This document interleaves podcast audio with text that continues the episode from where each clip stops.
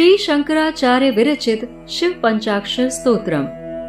नागेंद्र हाराय त्रिलोचनाय पस्वांग रागाय महेश्वराय, नित्याय शुद्धाय, दिगंबराय तस्मय नकाराय नमः शिवाय। मंदाकिनी सलिल चंदन चर्चिताय, नंदीश्वर प्रमथनाथ महेश्वराय, मंदार पुष्प बहु पुष्प सुपूजिताय तस्मय मकाराय नमः शिवाय। शिवाय गौरी वदनाब्ज वृंद सूर्याय, दशाध्वर नाशकाय। श्री नीलकंठाय वृषभ ध्वजाय तस्मय श्रीकाराय नमः शिवाय। वशिष्ठ कुंभोद्भव गौतमार्य, मुनीन्द्र देवार्चित शेखराय, चंद्रार्क वैश्वानर लोचनाय तस्मय वकाराय नमः शिवाय।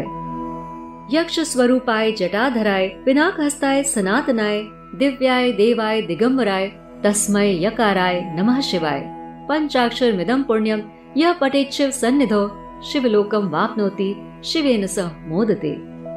इति श्रीमद् शंकराचार्य विरचितम शिव पंचाक्षर स्तोत्रम संपूर्णम। शिव पंचाक्षर स्त्रोत्र का अर्थ, जिनके कंठ में सांपों का हार है, जिनके तीन नेत्र हैं, भस्म ही जिनका अंग राग है, दिशाएँ ही जिनके वस्त्र हैं, उन शुद्ध, अविनाशी महेश्वर, नकार स्वरूप शिव को नमस्कार है।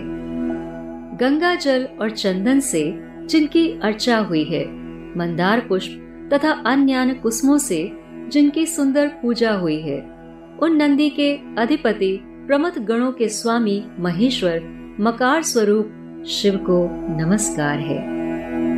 जो कल्याण स्वरूप हैं, पार्वती जी के मुख कमल को प्रसन्न करने के लिए जो सूर्य स्वरूप हैं, जो दक्ष के यज्ञ का नाश करने वाले हैं जिनकी ध्वजा में बैल का चिन्ह है उन शोभाशाली नीलकंठ शिकार स्वरूप शिव को नमस्कार है। वशिष्ठ अगस्त्य और गौतम आदि श्रेष्ठ मुनियों ने तथा इंद्र आदि देवताओं ने जिनके मस्तक की पूजा की है चंद्रमा सूर्य और अग्नि जिनके नेत्र हैं उन वकार स्वरूप शिव को नमस्कार है। जिन्होंने यक्ष रूप धारण किया है जो जटाधारी हैं, जिनके हाथ में पिनाक है जो दिव्य सनातन पुरुष हैं, उन दिगंबर देव यकार स्वरूप शिव को नमस्कार है। जो शिव के समीप इस पवित्र पंचाक्षर का पाठ करता है, वह शिव लोक को प्राप्त करता है और वहाँ शिव जी के साथ आनंदित होता है। इसी के साथ श्रीमद आदि शंकराचार्य द्वारा रचित शिव पंचाक्षर स्तोत्र संपूर्ण होता है। ओम नमः शिवाय। ओम नमः शिवाय। ओम नमः शिवाय।